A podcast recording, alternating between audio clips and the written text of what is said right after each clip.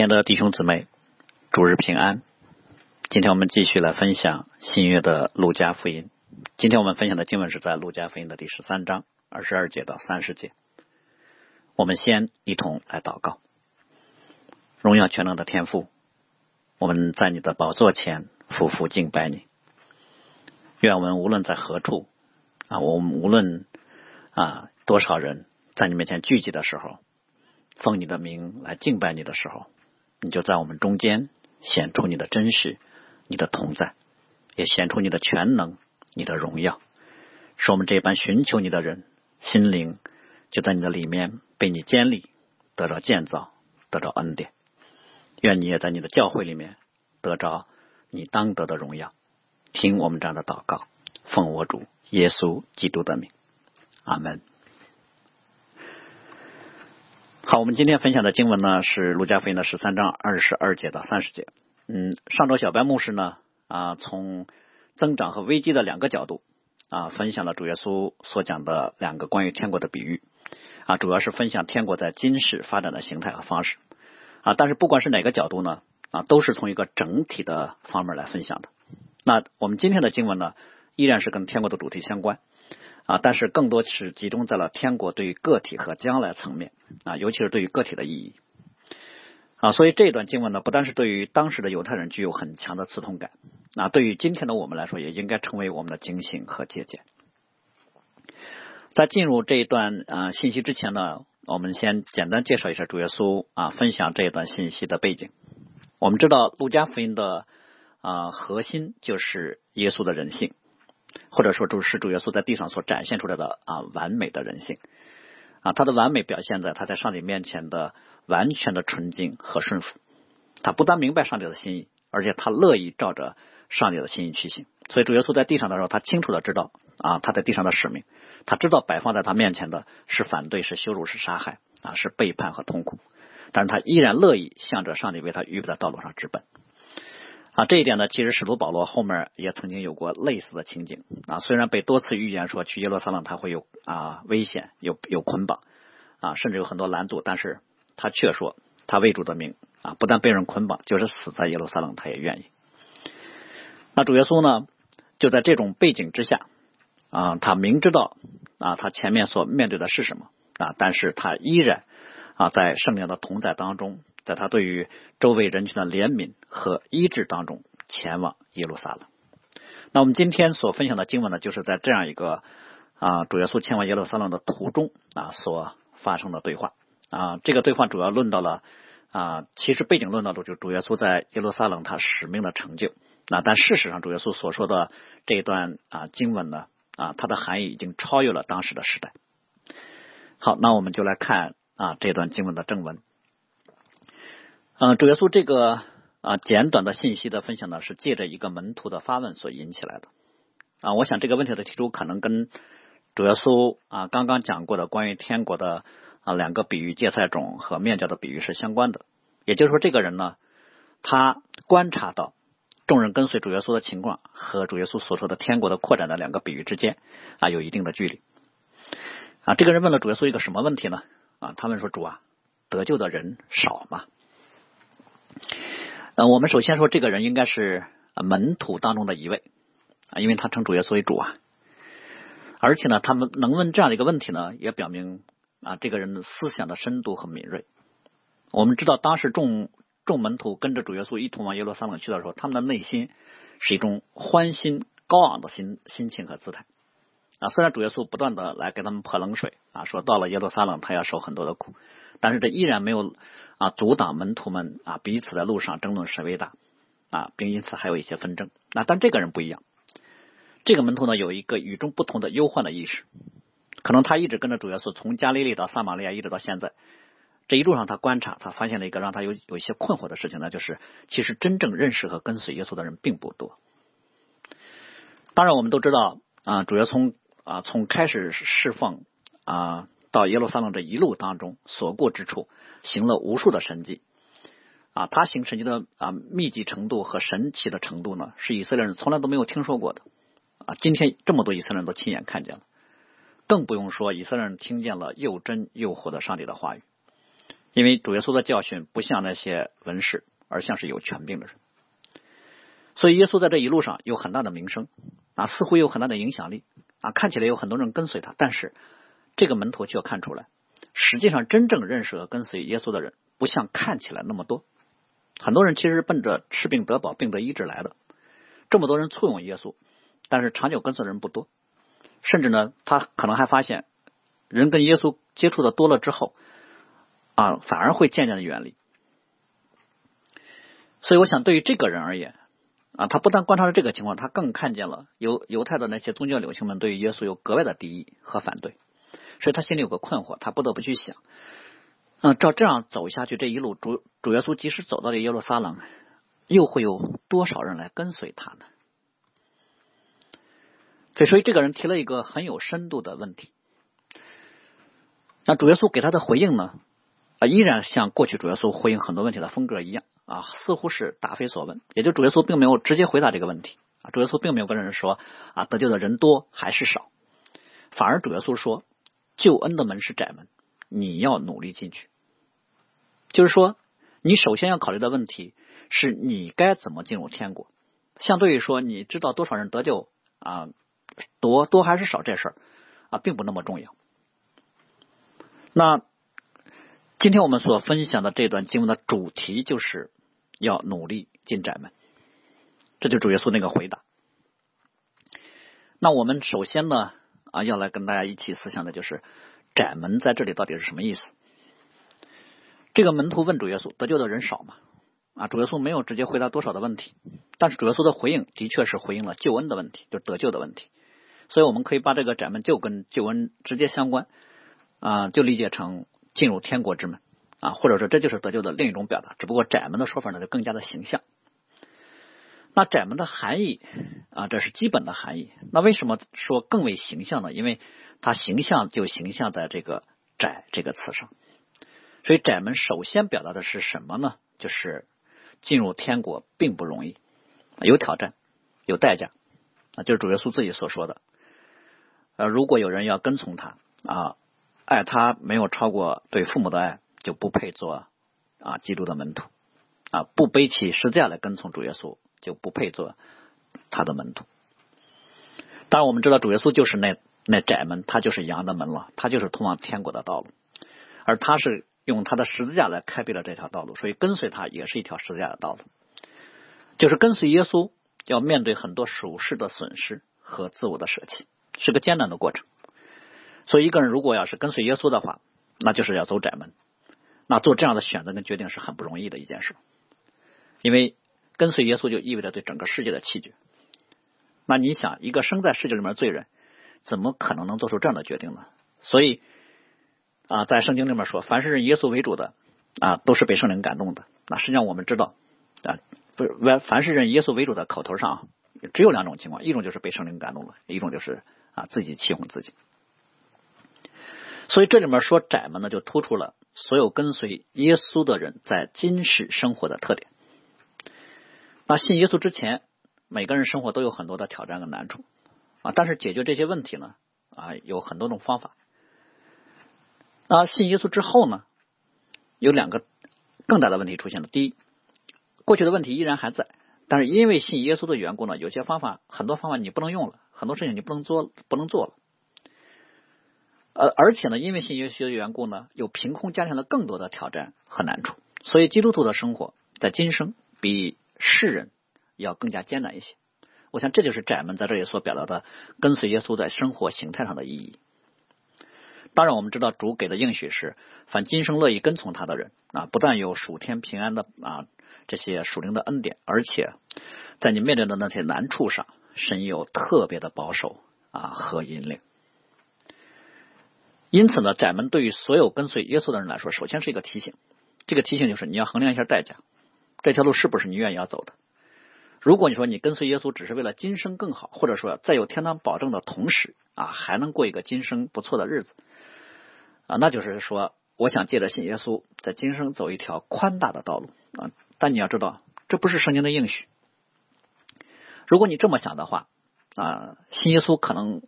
会成为你一时的吸引和安慰，但时间稍微一长呢，你可能就会厌恶。啊，你肯定会说这不是我想要的信仰，这也不是我想要的生活。那主耶稣在这里提前就说了，这是窄门呢，本来他就没有应许说要给一个你想要的生活。当然，这不是说主耶稣没有这样的能力啊，上帝凡事都能做，而是神在我们这些跟随他的人身上有更美的心意，那就是他愿意让跟随他的人成为他今生的见证。啊，在他的受苦上有份。当然，并不单单只是受苦了啊，也有非常啊极大荣耀的应许，就是愿意走窄路的跟随者，主耶稣也给了一个极大的回报应许，那就是你们要进窄门，因为引到灭亡那门是宽的，路是大的。进去的人多，而引到永生那门是窄的，路是小的，找到的人少。所以主耶稣的应许就是走这条窄路有永生的应许。所以呢啊，虽然很多人看起来跟随耶稣之路是一个充满了挑战的艰难之路啊，但其实跟你将跟将来的灭亡来比的话，其实地上的苦难真的不算什么。保罗是拿过去的荣耀跟地上的苦难来比，从某个角度来说，也可以拿将来的永死跟地上的苦难来比。所以今生如果有机会真的为基督缘故受苦的话，那其实真的是恩典。因为等将来末日的审判那种可怕呈现出来的时候，想走想走窄路啊都没有这种机会了。那第二个方面，我想窄门也表示啊这条路呢很容易偏离，很容易迷失，因为又窄又小，稍不注意就会啊被带离了。所以我们需要的是什么？就是时刻注视那道门啊，不要被试探跟给引诱偏离了，也不要被前面的艰难给吓住了，也不要被眼前的各种东西给遮蔽了，要盯紧它，向着标杆直奔。好，然后我们来思想我们今天重点分享的第二个词语，就是努力。啊，这个词呢有征战啊、参与竞赛啊、奋力攻取的意思，所以吕振中本呢就把这个词翻译成奋斗。啊，斯高本翻译成竭力。那我想这个词的侧重就在于全心全力的投入。啊，我们知道陆家和啊马太呢都曾经有过啊其他啊地方的平行的经文的记载。比如说对于马太说啊是啊从世袭约翰的时候到如今天国是努力进入的，努力人就得着了。啊，那个努力呢跟这里面的努力呢，我想含义是一样的，但是不是同一个词。但当我们这么来解释“努力”这个词的时候呢，可能我们心里会有些疑惑：难道基督徒不是因信称义、靠恩得救吗？那如果是努力啊，那如果是靠着你全心的投入，那岂不是这是凭行为了吗？当然，我们知道啊，保罗所说的“我们得救是本乎恩，也因着信”啊，保罗提到的因信称义呢，和主耶稣啊在这里所说的话，那肯定不是矛盾的。啊，因为保罗在论到因信称义之后呢，还说呢，说我因信就废掉律法了吗？当然不是，反而是兼顾了律法。而且保罗还啊，在菲利比书里面特别说，那我因认识耶稣的缘故，把万事都当做粪土。我为了得到耶稣，可以丢弃万事啊！我为了认识他，晓得他复活的大能，愿意效法他的死，和他一同受苦。所以保罗说我是竭力追求，或者可以得着耶稣基督，所以得着我的。那我们从啊这些经文就可以看到，努力这个词其实啊，首先并不是说啊我们可以凭着自己的努力就能进入天国啊，当然不是的，而是说啊你要不努力的话，那基本上是进不去的。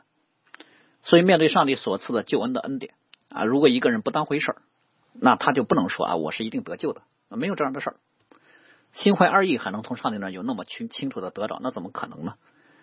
所以这努力这个词是说，你必须努力，你必须为了能够进入天国而竭尽全力，奋起直奔啊！你愿意为他经历痛苦和代价啊！当然我们要说啊，不是因为这门特别窄啊，就这一道门，很多人都要进，很多人跟你竞争啊，名额有限，你得使劲往前挤，挤到前面靠着把别人给挤掉了，然后你就得救了。不是，每一个人前面都有一道唯独属于你的窄门，一个人一道门啊，不用跟任何人去争。啊，基本上就是你跟自己较劲就行了。所以“努力”这个词在这里主要是指什么呢？一个人在听见福音、认识基督之后，为了表明他已经是重生蒙恩的人，为了表明他已经是天国子民的身份，他在今生必须有相应的行为层面的表达，或者说叫生命表表达。我们其实啊，对于救恩呢，总有一种误解。好像说得救就跟或者进天国啊，就跟去剧院看电影似的啊。音信称义就是上帝在某个时刻，咔发了你一张电影票啊，发了一张门票啊，你就凭着这张票啊，就可以进入上帝的剧院了啊。如果说在我离开这个世界之前二十年，上帝都给了这张票，那我我我要做的就把这张票藏好了，可别弄丢了啊，到时候拿出来啊就行了。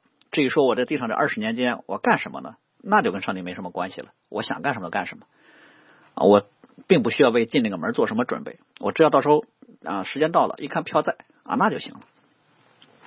甚至可能有人今天就这么来看受洗的，那把洗礼看成是天国门票的授予仪式。因为进天国比看电影当然重要多了，所以有一个隆重的仪式，我们觉得是需要的。但是也仅仅是个仪式而已。所以很多人其实是。啊，把信仰看成是属世生活当中的一个片段，啊，是为了拿到一个将来死后天进入天国的凭证。一什么时候受洗了，什么时候这事就算结束了，啊，什么时候就以后我的生活跟上帝就没有关系了，啊，最多最多我每天读读啊圣经啊祷告一两句啊参加一些教会的活动就啊就觉得已经非常非常对得起上帝了。但是这一节经文，你们要努力进窄门。这些经文当中，努力所表达的是你所蒙的恩典和将这恩典活出来的要求，这二者之间的密不可分。告诉我们，救恩其实不不是一张票据啊，救恩并不是说跟你自身状态没什么关系，只要有那个票就可以了啊，出示一下就行。不是，如果要做一个比喻的话，我更愿意把救恩是比作是一颗救命的那个啊药物。当然，我们知道这这个救命的药物本身呢，就是主耶稣自己的生命。你不能把救恩就啊揣在兜里面啊，时不时拿出来让人看看。你得把那药吃下去，而且你吃下去之后，这药还得还得在你里面能够产生果效，将我们里面那个已经朽坏的啊有各种啊疾病的灵魂给医治、给更新了。将来进入天国，其实你是凭着里面被更新的那个新生命来进入天国的。所以将来你站站在天堂门口的时候，你不能跟看门的天使说：“你看我有受洗证。”那天使肯定说受洗证没用你也不能跟人说，那我给你唱首赞美诗吧，那那那也不行啊。你说我我还常常祷告，我给你背诵一下约翰福音啊，这这这这都不行啊。甚至你都不能说这药我有，对我跟很多人出示过，还帮很多人服用过这药。你看他们现在都在里面待着呢，我跟他们都很熟，是好朋友，这也不能让你进去。天使其实只需要只看见。你身上有因为吃了这个药物之后，从里到外所散发出来的那个基督的馨香之气，就是你的生命被这药物所更新了，你的生命被基督啊所占据啊，充满了那种啊因认识基督而有的在我们里面那属天的馨香之气，那天使肯定立刻就让你进去，所以努力进窄门。啊，其实从某个角度来说啊，啊涉及到了我们在地上所生活的救恩确据的问题。嗯，得救不是一个啊，像其他信仰所说的那样啊，放下屠刀立地成佛啊，得救不是一个啊瞬间的事情啊，圣灵的工作是瞬间的事情。对，但是对于我们而言，得救确据的获知啊和清晰呢，是一个过程啊，是一个凭信心所走的朝圣之路。应该这么说，就是我们现在处在已经得救和啊身体尚未复活这样一个已然未然的状态当中，所以我们在地上的生活就应该是跟天国有某种程度的重叠。所以在地上所走的天国之路啊，就是一条狭窄的道路啊，你必须走在这条道路上，今生走在这条路上，离开今生的时候才能到天堂。这就是我们之前所说的救恩不能是一个票证啊，不管你在何处流荡。啊，天使都能根据那个证票证啊，准确的定位到你啊，立刻就把你能够带到天国去啊。所以主耶稣在这里说努力进窄门，这些话就不是从一个属天拣选的角度，不是从一个永恒拣选的角度来说的，主要是为了提醒或者刺痛那些以虚假的救恩确据自我蒙蔽的人。所以救恩的确据呢，我们就看到它不是一个某一个时刻的经历或某一个事件，这些都可以作为救恩的经历或者是表达。但不能作为确据，确据是什么呢？是属于永恒的，是从另一个世界而来的。我们生命内在里面那个超自然的更新，如果说确据是圣灵在我们里面所刻下的那个印记的话，那个印记不是一个固定不动的，那个印记是借着对我们生命的影响，它不断的成长，越发的清晰，甚至说经历了各种试炼之后，越发的被显明出来。所以这就是彼得说过的：我们蒙了重生，不是由于能坏的种子，哎，两天就不见了，乃是由于不能坏的种子，借着神活泼长存的道。所以从根本上来说，所谓的确据是什么呢？就是你如何回应所听见的福音。如何回应你所遇见的耶稣？所以，对于基督徒而言，救恩的确据其实是一个自内而外的生命状态，一个持续不断生活的生活形态啊，甚至我们可以说一直持续到我们离开这个世界。所以，保罗曾经说：“那从前引导你们传神之道给你们的人，你们要想念他们，效法他们的信心。”后面一个很重要的，留心看他们为人的结局。所以，救恩的确据呢，其实就关乎了当下。一方面，现在你就要寻求；另一方面，更重要的是，每一次当你面对试探、压力和抉择的时候，你必须显出你的确是站在了基督的恩典当中。你选择基督，就表明你的所在，你是站在了基督这一边，因此你就是属基督的。而且呢，努力这个词呢，嗯，我们刚才说它是一个现在时，就是它除了有竭尽全力、争分夺秒之外，它还有一个抓紧当下的意思。啊，不单单是指着说，听见福音立刻就需要有回应啊，啊，也同时指向一个人信主之后为基督做这做见证这件事儿啊，也必须是当下的啊，你你你不可能说啊，有人啊信主了之后啊，我要等什么时候啊，我觉得我的生生命成熟了啊，什么时候我的生活压力不那么大了，然后我再竭力为基督去做见证啊，这个比那个。有人说我将来啊退休了再信主啊，比那个是一个更大的一种愚昧。所以将来后面主耶稣说，你们要努力进窄门。要我要告诉你们，将来许多人想要进去啊，确实不能。将来这个词在这里说明什么？说明了这些想推脱词语的这些人，他们他们现在听见福音了啊，他们觉得。啊，我将来的时候啊，再去为这个福音努力。将来就说明了人性当中的那种诡诈，因为谁都想象想上天堂，但是呢，不是谁都想把今生交在耶稣的手里。所以，所谓的将来我再怎么怎么样的说法呢，其实啊，就是对于上帝恩典的一种藐视，其实就是对于至高者，对于天地之主。对于上帝说：“我现在正在忙别的更重要的事儿呢，我现在还顾不上搭理你。既然你现在给了我一个机会啊，或者是得救，或者是啊让我去服侍你啊，我也给你个面子，我先存在你这啊，寄存在你这。等我以后觉得有了一个合适机会了，我再把你召唤出来，你再给我。这说法你是不是觉得非常的狂妄？所以希伯来书论到这样的人说。”论到那些已经蒙了光照、尝过天的滋味，又与圣灵有份、尝过神善道的滋味、觉悟来世全能的人，论到这些人，如果离弃道理，就不能叫他们重新悔改了，因为他们把神的儿子重定十字架，明明的羞辱他。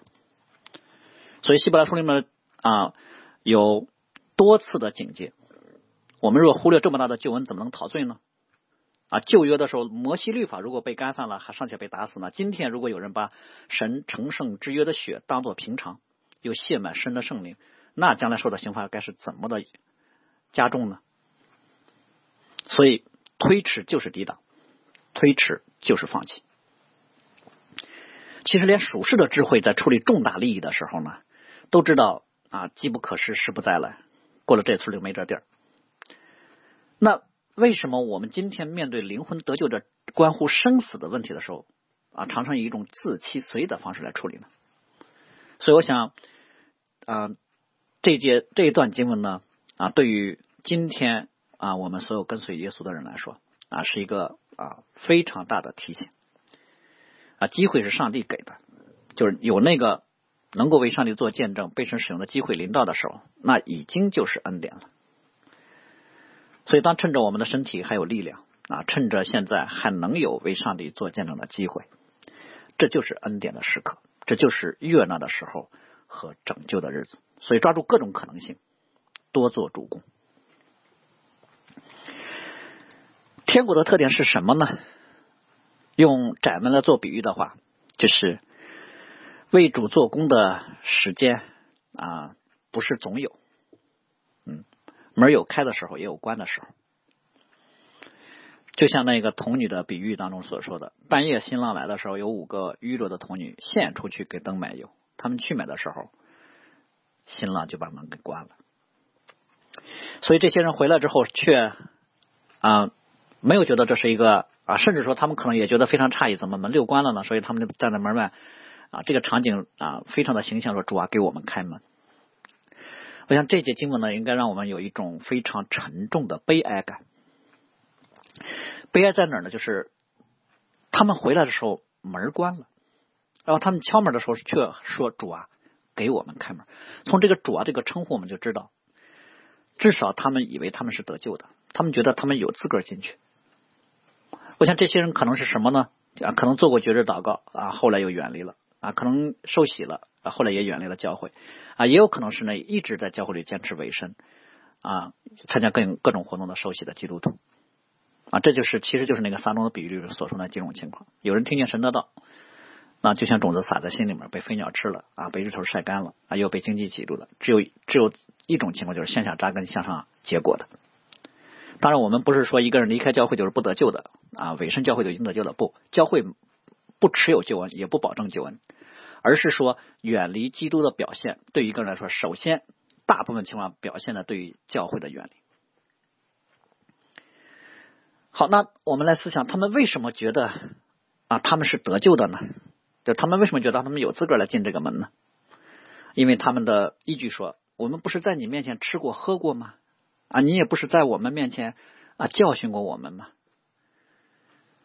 当然，这里的吃喝呢，我们可以把理解成多种含义啊，有可能是指说他们跟真正得救的基督徒在一起啊，经常吃饭啊，也有可能是指参加过圣餐、参加过教会的礼拜、听过讲道等等。那总之，他们诉诸的是什么呢？就是我不是跟很多的基督徒一起生活，一起参与过很多教会的活动吗？他们觉得这个是进入天国的保证，是确据。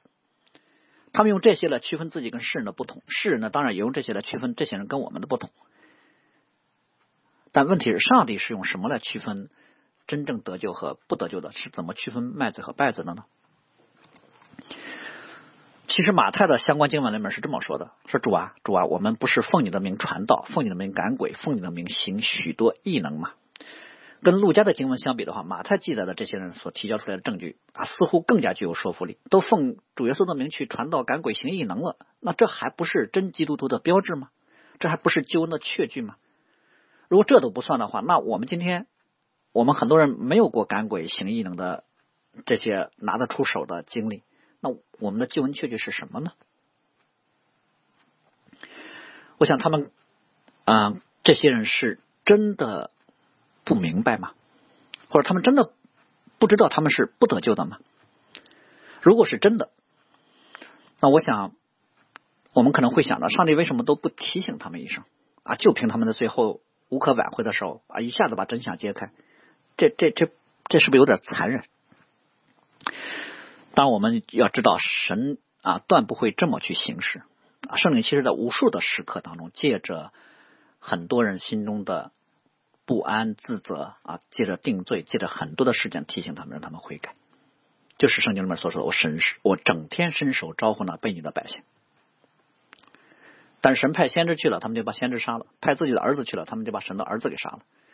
他们无数次的抵挡上帝的警戒，消灭圣灵的感动。藐视上帝的恩典，滥用他的宽容，所以他们以为他们认识耶稣，但是主耶稣却明确的说：“我不认识你们。”这真的是非常可悲也可怕的一幕啊！你以为你认识耶稣，但是耶稣却说：“我不认识你。”我们知道神绝不止撒谎，主说不认识这些人，就真的说明这些人从来没有到过主耶稣面前来。那他们把他们的时间精力都用到哪儿去了呢？或者说，他们这么多年是侍奉的谁呢？我我们不知道。不管他侍奉的是谁，他肯定没有侍奉主耶稣。所以，我们怎么知道？我们怎么知道我们是得救的呢？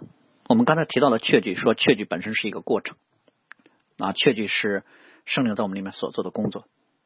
我们也常常引用的经文就是保罗曾经在罗马书里所说的：“圣灵与我们的心同证，我们是神的儿女。”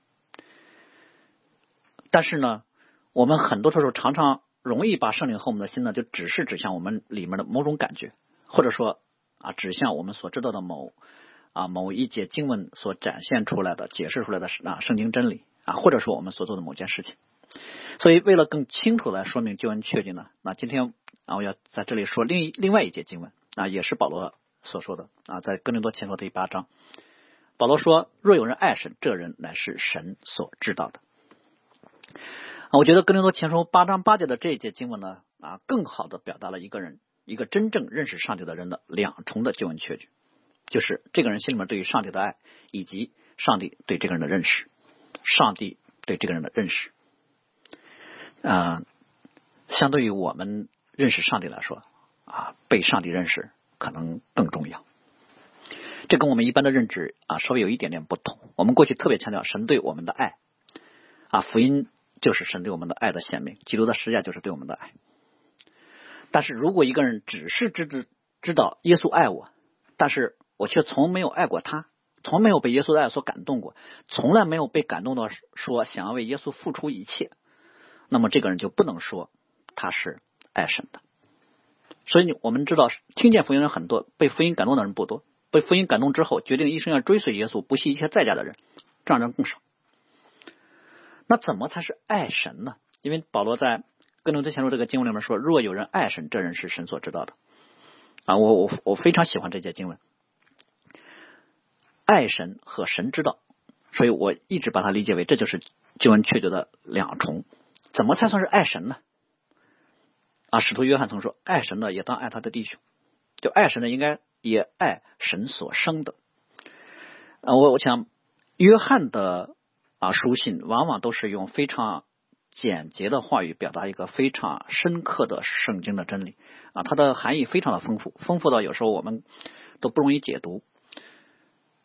我们特别留意，爱神的也当爱神所生的啊。论到神所生的呢，他其实提到就是一个真实的属灵的关系了。所以你是神所生的，其实你能够感受认出对方也是神所生的。有些弟兄姊妹可能啊，你跟他不熟，你他一说是基督徒，甚至他都不说，他跟你在一块聊聊天说话，你都能够认出来，能够感受到，这就是人是有灵的。嗯，有些人可能他也受洗了，但是你你他身上感受不到那个啊圣灵在他里面居住，基督在他里面做王的那种感觉。啊，当然我们不能说他不得救，但感受总是有的。但是爱神在这里面，在约翰这里面，其实。啊，不单单是一个内在里面是一个属灵的事实了。爱神也当爱他的弟兄，这是爱神的第一个表现。但是还有第二个，遵守神的诫命，这就是爱神了。所以我们看圣经里面论到什么是对于上帝的爱呢？爱其实才是那个确据啊。主耶稣在马太福音的相关经文说：“凡称呼称呼我主啊主啊的人，不能都不能都进天国，唯独遵行我天父旨意的人才能进去。”你会发现，主耶稣所说的和使徒约翰所说的和保罗所说的啊和彼得所说的，就是跟这些使徒们所说的是一脉相承，一模一样的。爱神呢也会爱他的弟兄，爱神所生的啊肢体的，必定遵守神的诫命，守神的诫命，这就是爱他的。所以主耶稣说：“我赐给你们你们一个新命令，叫你们彼此相爱。我怎么爱你们，你们要彼此也要怎么来彼此相爱。你们若有彼此相爱的心，众人就因此认出你们是我的门徒。啊，如果众人都因此认出你们，就是别人都能认出来你是耶稣的门徒了，那你心里也会有神给了确据了。但是主耶稣所说的彼此相爱的爱呢？啊，不是我们所以为的那啊，是以基督爱我们那样的爱，是以那个可以爱仇敌为那逼迫你们的祷告的那样的爱心。”是那个必须胜过文士和法利赛人的义的那样的爱心，否则断不能进天国。那更可怕的是什么呢？耶稣说：“你们不单我不认识你们，主耶稣你们这一切作恶的人，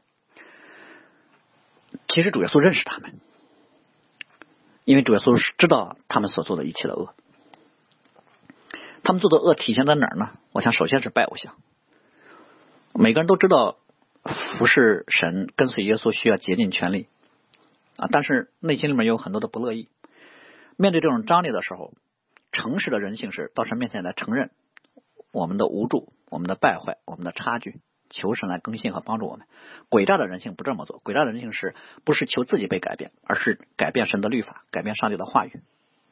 所以法利赛人就是这么做嘛，照着私意来解释律法，把律法给降格，把律法没有的意思放进去。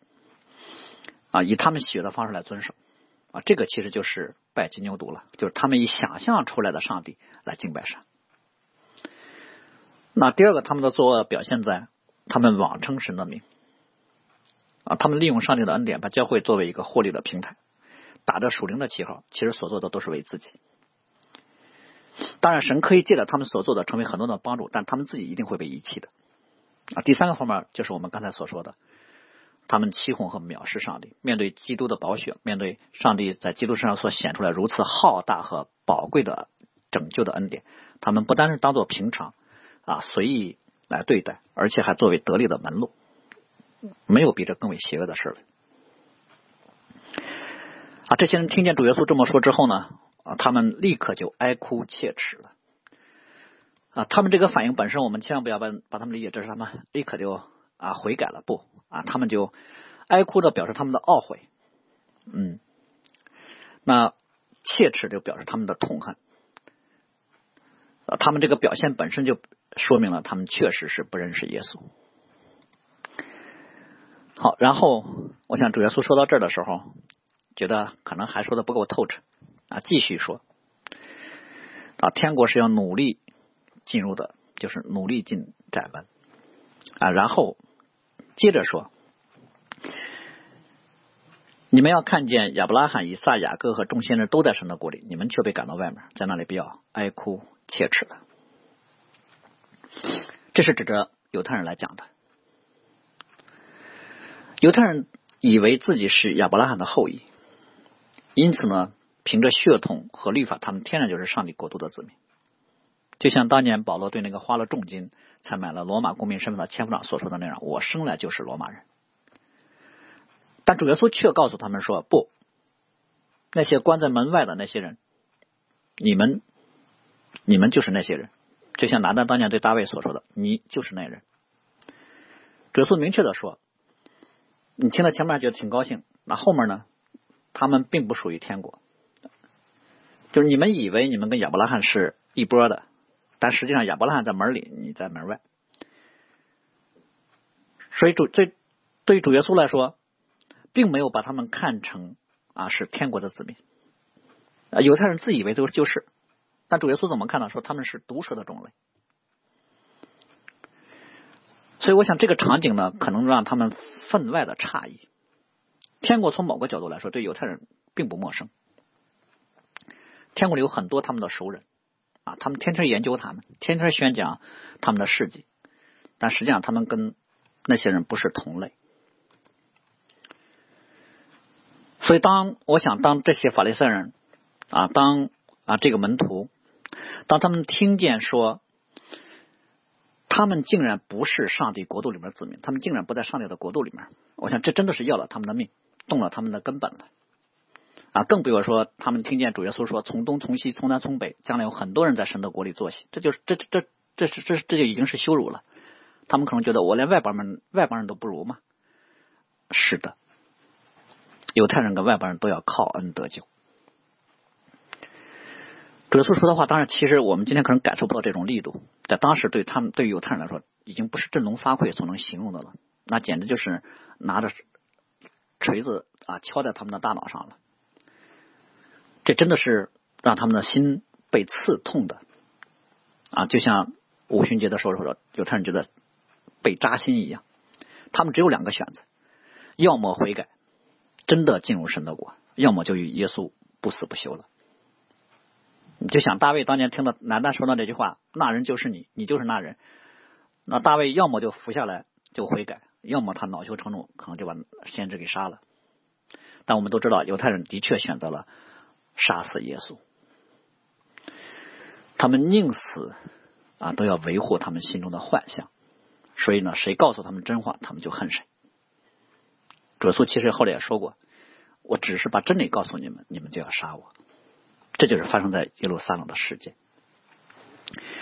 所以我们看到的是啊，主耶稣在这短短的啊一段经文当中，其实论到了一个啊超越当时的时代，神在普世拯救计划当中的奥秘。那就是犹太人原来是蒙恩的，但是他们失败了，因此救恩就临到了外邦人。